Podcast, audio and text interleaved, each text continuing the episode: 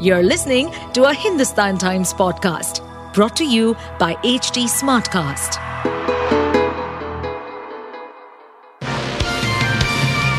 Hello, these are the top news for the day. The Uttarakhand tunnel collapse rescue operation is likely to be completed in 12 to 14 hours, former advisor to the Prime Minister's office, Bhaskar Khulbe, said on Thursday.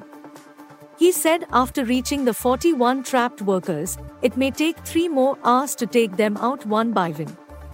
This is the first time the rescue authorities have announced a time frame for the rescue of the workers.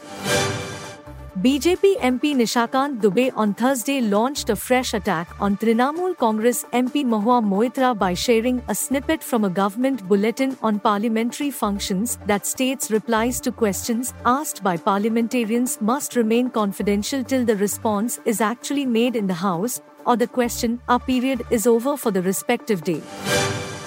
A Russian actress has been killed in a Ukrainian attack while performing to Russian troops in a Russian controlled area of eastern Ukraine, according to her theatre. The Russian theatre where actress Polina Menshikh, 40, worked said she had been killed while performing on stage in the Donbas region.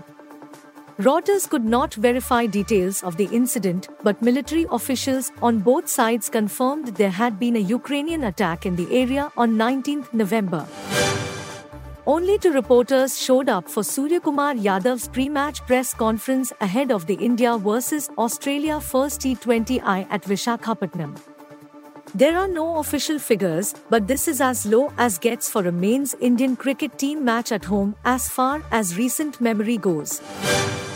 Central Board of Film Certification, CBFC, has granted Ranbir Kapoor, Anil Kapoor, Bobby Deol and Rashmika Mandanna's Animal NA adult certificate.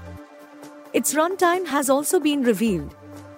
On Thursday, a week before the film's release, the eagerly awaited Animal trailer dropped. Sandeep Reddy Vanga, the director, best known for Vijay Deverakonda starrer Arjun Reddy and its Hindi remake Kabir Singh, starring Shahid Kapoor, said it was a pleasure to watch Ranbir Kapoor transform into the total antithesis of himself in the role of Arjun Singh in Animal. That's all from us for now. We will be back with the morning news bulletin.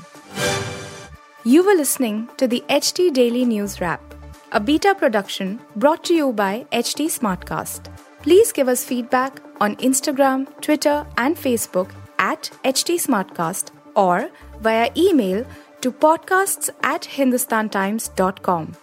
Until next time.